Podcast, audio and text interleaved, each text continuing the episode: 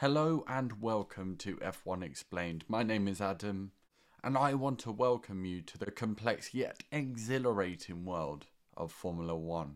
Today, I want to talk about a man whose legacy lives on in this sport despite his sad passing at the weekend. That is, of course, Sir Frank Williams.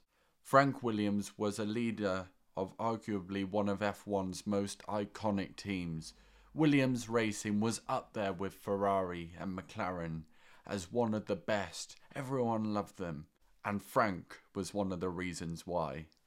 Williams Racing was a bit different too because, unlike Ferrari and McLaren, Williams Racing existed solely to compete in Formula One.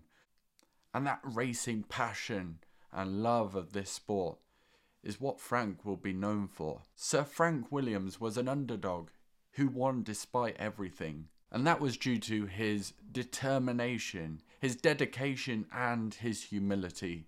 That final trait I talked about last year in an article about Frank Williams. And if you get the chance, please go and read it. I'll try and leave the link attached to this video. Frank faced tragedy, losing his friends and drivers, Piers Courage, and Ayrton Senna in his race cars.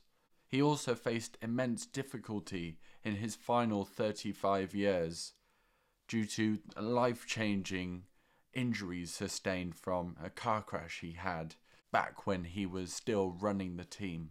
But somehow he came back, and that inspiration is why his team was so good, why Williams won so many championships, and there were so many high points too, with the likes of Alan Jones, Alain Prost, Nigel Mansell, Damon Hill, Jacques Villeneuve, just some of the incredible Formula One drivers that succeeded in a Williams.